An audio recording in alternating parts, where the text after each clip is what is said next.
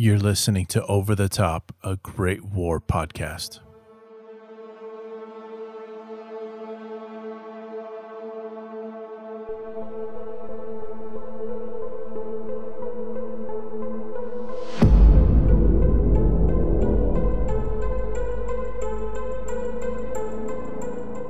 All right, folks, welcome back for episode 18. I hope everyone is in good health. I hope everyone is doing good. And I hope everyone enjoyed the previous episode on Fritz Kreisler. His memoir wasn't the longest one because his time on the front was short. I read it in something like two short reading sessions. And a session for me means taking time out of my day to sit down and read however long that may be. And honestly, I wanted to get in a short biography episode before jumping into the spring of 1915 because there's so much to cover and I got a lot to talk about, and it's probably going to be a bit of time before the next biography episode. If there was such a thing as a World War I big hitter category, an all star battle lineup, I would say the Dardanelles definitely makes the team. This was a major campaign for the Great War. A massive amount of resources was used up and I was thrown into another pickle, and not the kind you put on a turkey sandwich. See what I did there? Turkey sandwich? The Dardanelles? Huh? No? All right. The Dardanelles campaign was long. It lasted almost a year. That can't be covered in one long episode. There's too much.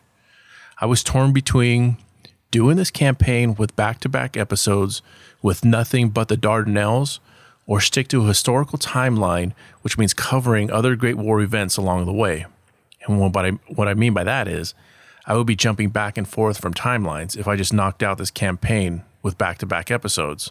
The Dardanelles campaign ended January of 1916. I would then be jumping back to March of 2015 because there's, there's events on the Western Front that I need to cover. That can get confusing. So I think my decision is to stick with a historical timeline of events as they happen. So, on the next episode, I'll be moving back over to the Western Front to cover the Battle of Neuve Chapelle. Then, after that, I'll probably go back to Gallipoli and then back to the Western Front and so on. And because I'm sticking to a timeline, I think everything's going to fall into place. This episode will cover the British War Council's plans for a combined Commonwealth and French naval push for the Dardanelles and their target the ancient city, Constantinople.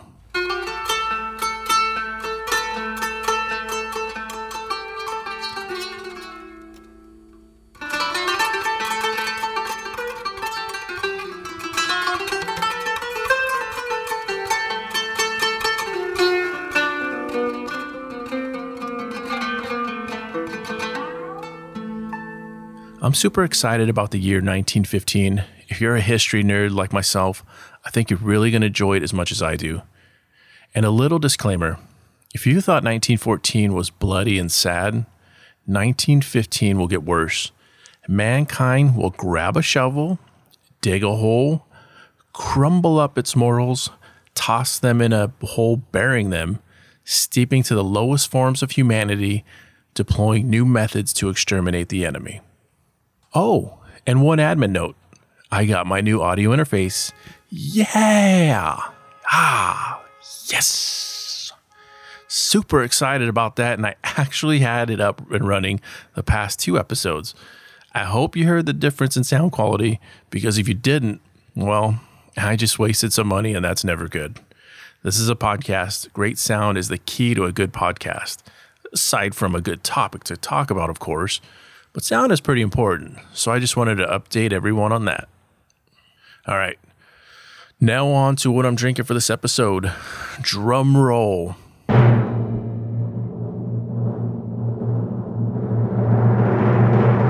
I'm actually just drinking an iced tea. Yep.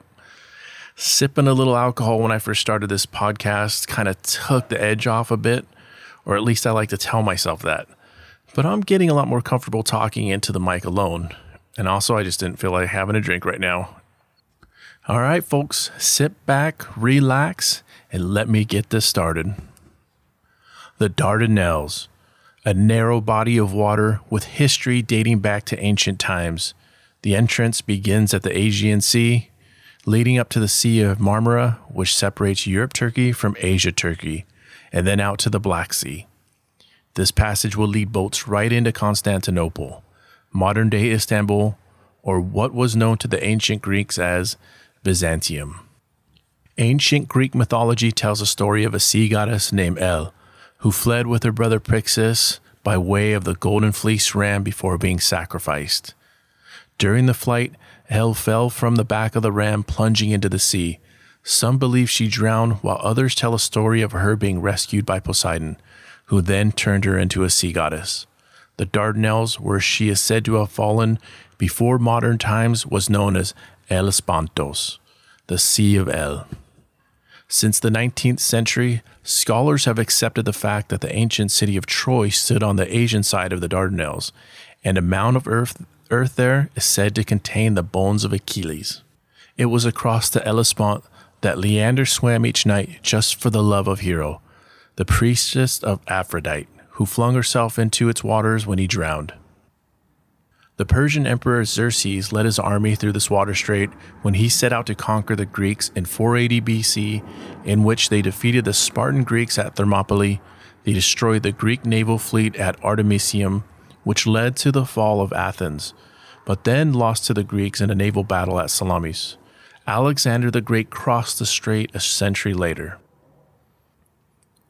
What made the Dardanelles such an important waterway is because it connected the Mediterranean world at the Aegean Sea to the Balkan states at the Black Sea, all through a short water passage. Constantinople sits at the heart of it. The Dardanelles hosted many armies passing through over many centuries.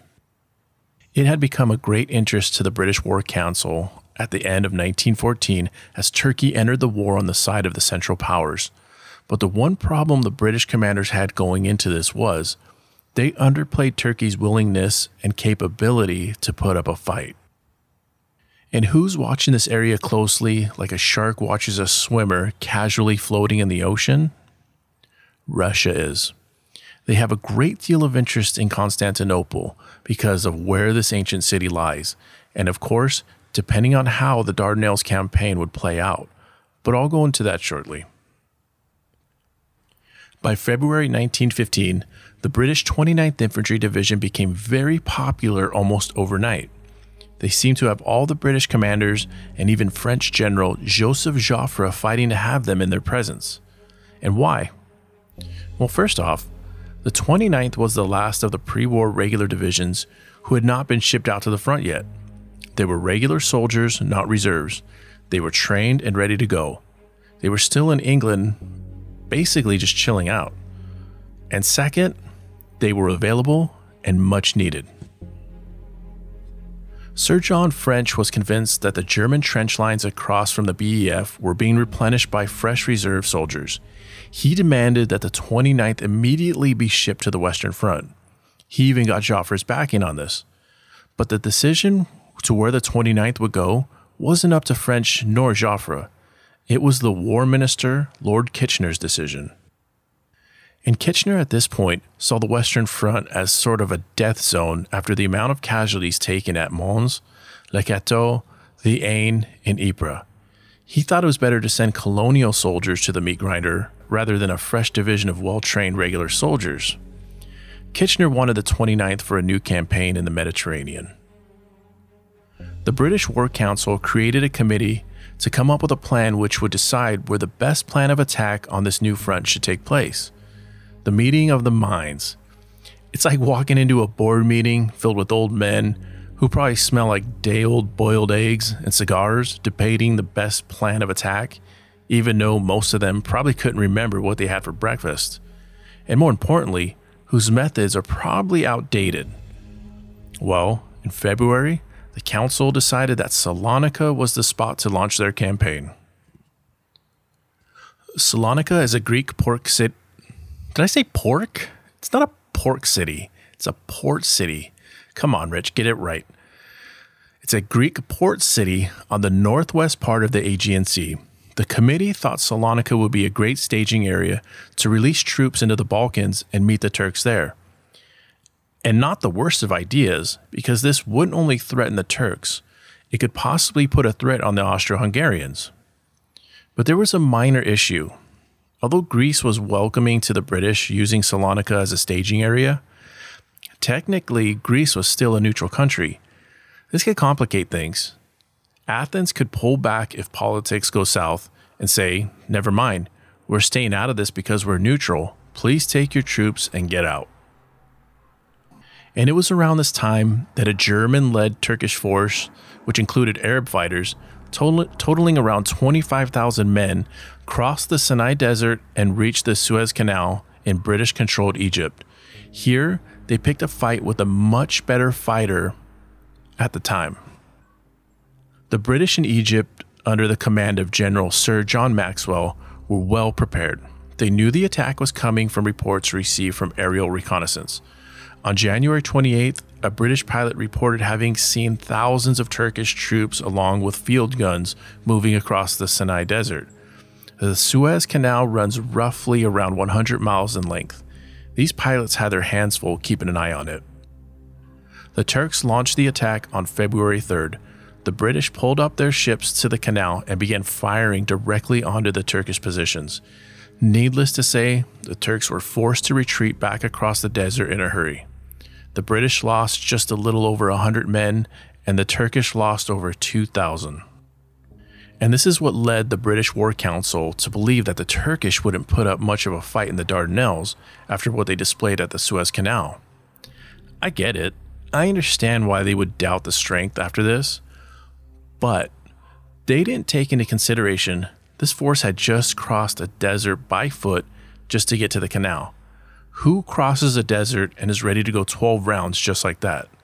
In fact, the Turks trekked across 120 miles of desert sand and heat, and with only the water they had on their backs and the water they carried on pack animals.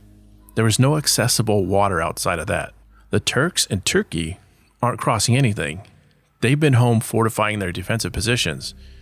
You think somebody from the BWC, British War Council, would have agreed this would be a completely different fight, and they should assume they'll be ready to go 12 rounds. Things are heating up in this neck of the woods, and to add to the rising tensions, it was also around this time that Bulgaria accepted a hefty loan from Berlin. It was looking like they too might be joining the Central Powers. Kitchener needed to deploy the 29th. The time was now. They got their orders for Salonika and prepared to move out. However, after French and Joffre got word that the 29th received orders, not for the Western Front, they both threw a fit like two kids throwing themselves on the ground, stomping their hands and feet. And it worked. Kitchener called off the 29th's deployment. They would remain in England for the time being. At this point, the BWC was still in favor of a Dardanelles naval assault and a ground war launched from Salonika into the Balkans.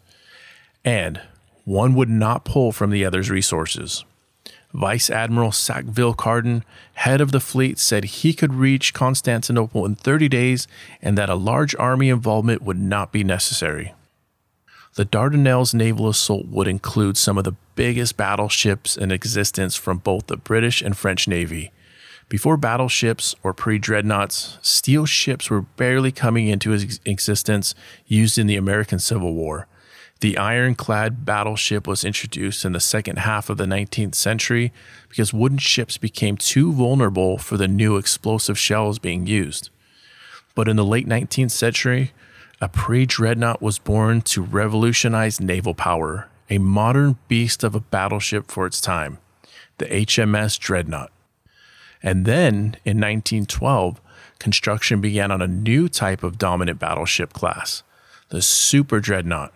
And among them was the HMS Queen Elizabeth. She was the best of her class and would lead the Royal Fleet. These new battleships were powered by oil instead of coal. They would also see action during the Second World War. There are people who are really intrigued and solely focus their attention on either planes, tanks, submarines, or ships, a niche they're comfortable with. And I've stated this before my favorite part about the history of the world wars is the grunts, because I was a grunt and I like to hear their stories. But these super dreadnoughts, I'll admit, they really get me excited if you know what I mean. To me, they just look so amazing and intimidating at the same time. Tough looking, yet graceful as they move through the seas. The USS Texas in Houston, I believe, is among the last few standing or floating. I really need to make a point in seeing it. Problem is, there's not much else to see in Houston. And sadly, the HMS Queen Elizabeth after the Second World War was paid off and scrapped for its metal. What a shame. It should have been in a museum. I sounded like Indiana Jones right there. On February 19th, Admiral Carden pulled up the fleet to the entry point of the strait and began shelling the Turkish forts at the entrance. The fleet included 12 British and 4 French battleships, 14 British and 6 French destroyers, an assortment of cruisers, and 35 fish, fishing trawlers that had been brought in from the North Sea with their civilian crews to be used as minesweepers. And of course, leading the fleet Glimmering off the ocean was the crown jewel, the Queen Elizabeth. The strategy for a successful passage through the Dardanelles was to have the minesweepers clear the mines that the Turks had laid, while the fleet continuously shelled at the artillery positions on both sides of the strait. They would continue this while pushing toward the Sea of Marmara and finally Constantinople. Sounds innocent enough. And at this point, the German military advisors for the Turks were doubting they could defend such a massive naval assault. The Turks only had around 100 operating artillery pieces with very few troops. Imagine you're standing on either side of the Dardanelles watching this massive fleet coming right at you through the binoculars. Scheisse! For Carden, his thought process on taking the fleet into the strait was a cautious one. These ships were a serious asset to the Royal Navy. You're not just going to foolishly send them through without calculating the risk. Unfortunately for him, he was a little too cautious. Carden had the ships firing from a distance of three miles, even from the entrance. No real damage was being done, mainly because they were unable to see what they were firing at. It was later estimated that only 3% of the shells fired actually did any damage the Turkish artillery crews were either underground or behind giant mounds of earth. And yes, I'm sure their nerves were being tested as these massive shells were exploding around them, but they remained for the most part unharmed and could resume firing on the ships once the British stopped their firing. But then the weather turned foul, bringing the shelling to a halt. It resumed again on the 25th of February, and this time some of the bigger ships pulled to the entrance of the strait and offloaded raiding parties of Royal Marines at Kum Kale and Sed el Bahr. The Marines destroyed two Turkish guns on Achilles Mound and moved on to destroy a 9.4 inch gun from the Orhaniye battery. But this was no easy task. But they had no choice. The guns had to be destroyed, or the fleet would never make it through the strait. The overall advantage to the raiding party's success in destroying the guns came from fire support from the HMS Vengeance, Dublin, and Basilisk. A Marine lieutenant describes the situation arriving to the shore, saying, quote, When we got just off Sed el Bahr, the fleet started bombarding like blazes. We got into our cutters and finally got ashore, and everything looked in our favor. The patrols got out and went up the cliff. One went to the top through the fort, and the other straight up. When they got to the top, they got it thick. Poor old Baldwin was very soon caught. He got one through the head and died a time later. Then we had a good deal of firing. I finally found we could not get up there as they were in ruined houses sniping on us. So we found where they were. I came down to the beach and signaled which houses we wanted shelling, and they let them have it. Then I took my patrol up and did not have much opposition. Jones of 14 Platoon was killed, also Dieter of 13 Platoon. We had quite a nice little scrap, and then they sent a lot of shrapnel over, but they didn't get us. Lieutenant Charles Lamplough, Plymouth Battalion, RMLI. End quote. Turkish snipers had embedded themselves waiting for a shore party to arrive. A lance corporal describes his situation after landing ashore, saying, quote, I signaled back to the officer commanding that all was quite clear, the place seeming to be forsaken and quite dead, but we found it very much alive. Within 10 minutes, I received two bullets, one through the top left pocket and another under my right arm. For a second, I stood gazing around to see where the man was that fired, but he was concealed. More bullets came across, and I made my way inside the fort for cover. Though little was found. I was followed there by two other men from my section. An hour passed away before we could get out of this place, and the three of us just lay there on the ruined wall, which had been blown down by our ship's guns. The bullets were whizzing around us, and I can assure you we had a very warm time. Lance Corporal Harold Benfell, Plymouth Battalion RMLI. End quote. During the ground assault, the HMS Agamemnon was hit seven times by Turkish artillery firing 9.4 inch shells. A midshipman describes the situation, saying, quote, I found that watching the enemy's guns fire and waiting 15 seconds or so for the screech of the projectile coming over was a distinctly nerve wracking experience. I kept on wondering whether it would be the next one or the one after that that would lay me out. I have come to the conclusion that only those who have been in action during the course of their lives know what the real funk is. A little blood makes such an awful mess, and I thanked heaven I was not a doctor as a small fragment of shell makes a ghastly wound. Midshipman Herbert Williams, HMS Agamemnon. End quote. About 24 hours later, all the other forts at the entrance were neutralized.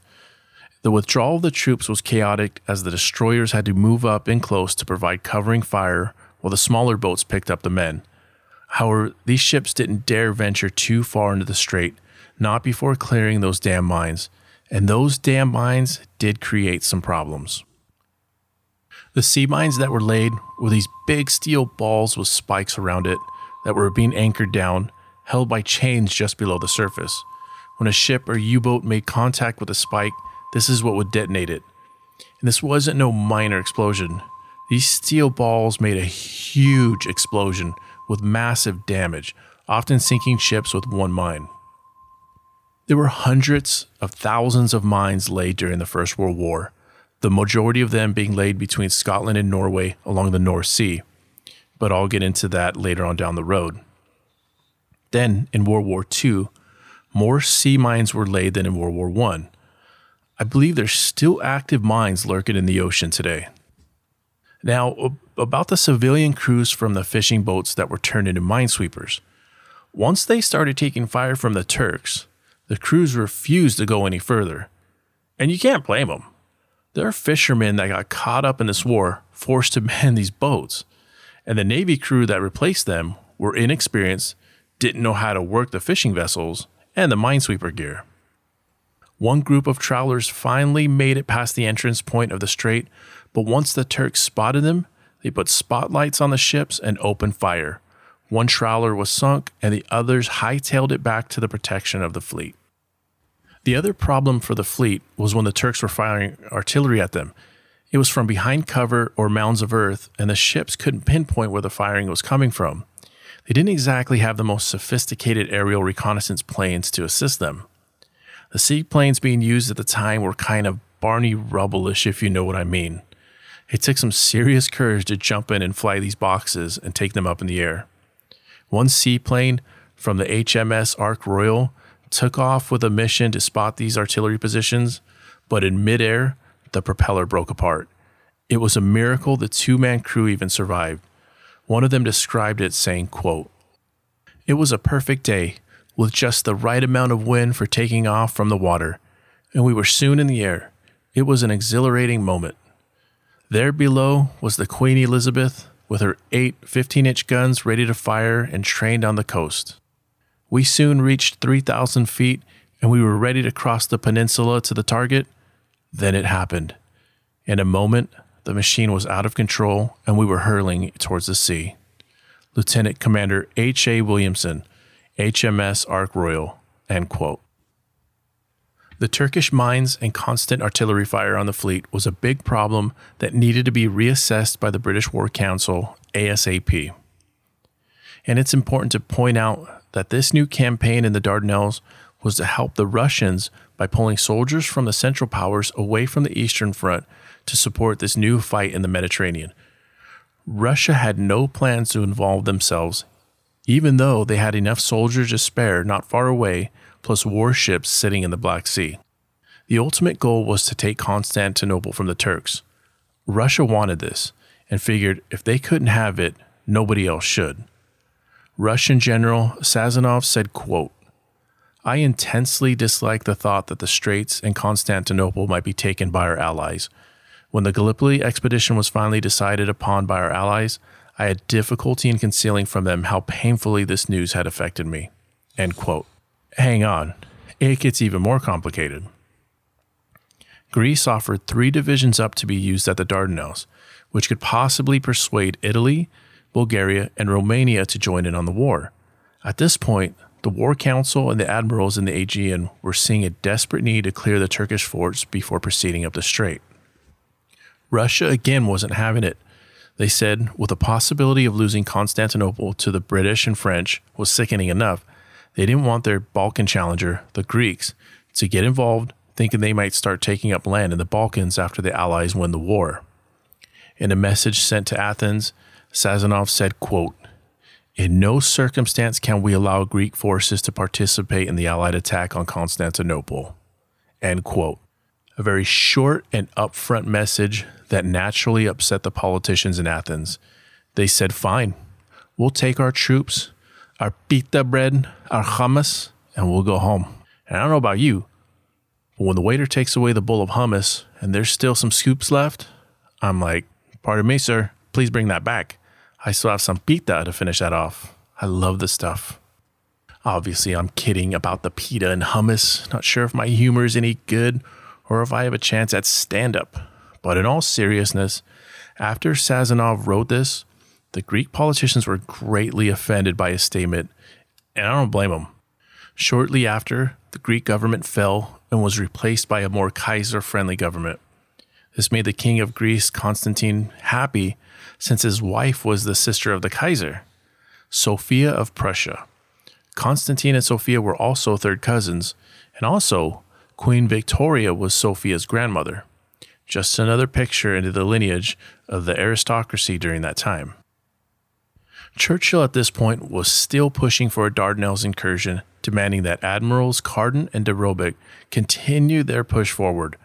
But Churchill's close ally, Admiral John Fisher, was skeptical he believed success in the Dardanelles couldn't be achieved without landing thousands of troops first to deal with the threat on the ground.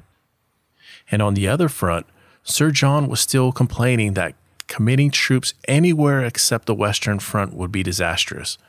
All troops were needed in Belgium to support the overall ob- objective, which was to defeat the Germans and push towards Berlin. He believed they were being sucked into a game being played by the Germans, taking the focus off the Western Front. But Lord Kitchener was set on the Dardanelles and re released the British 29th Infantry Division to support a new offensive. This was a new British expeditionary force under the command of General Sir Ian Hamilton that included Australian and New Zealand troops being moved in from Egypt. The French also had assembled a new force to support this as well. By March 13th, the plan was set. Mines were being cleared, and a land assault was just days away and this was also when Carden relieved himself from command due to poor health and was officially replaced by de. What de and the rest of the fleet didn't know was that on March 8th, a Turkish mine layer boat named Nusret somehow got past the Allied fleet undetected and laid 20 mines across a section of sea that was previously cleared. Now, these newly laid mines were lurking beneath the surface, which was believed to have been cleared, just waiting. There's a lot at stake with an operation like this. They have no idea what kind of preparations the Turks are making. There's a huge fleet of ships at stake here, and they still don't know what the fate of Constantinople will be if they do make it that far. And overall, I think Sir John French was right, in my opinion. The war plan shouldn't have taken a detour from the Western Front.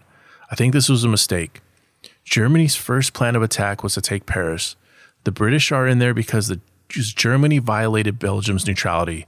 The war should be fought in Belgium, pushing the Germans back, and target should be Berlin.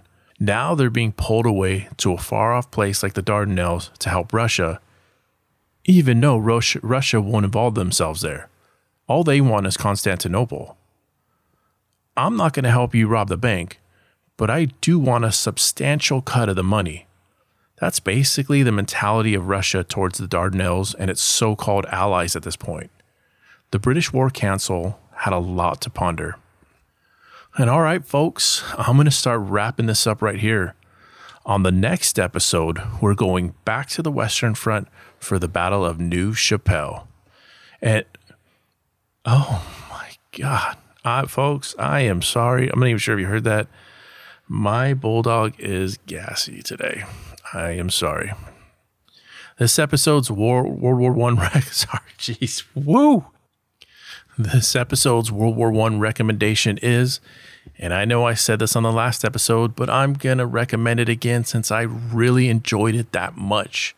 Wooden Crosses, or Le Creux de Bois, directed by Raymond Bernard, released in 1932. Outstanding movie. The cast is an all World War I French veteran cast. But I warn you, it's not easy to get. So if you can get your hands on one, grab a copy. I hope you all enjoyed this episode. Please be sure to follow the podcast on Instagram and Facebook if you're on social media. Please leave me a review if you can. It would be much appreciated. And as always, I appreciate you for your continued support of the show. Till the next episode, take care, everyone.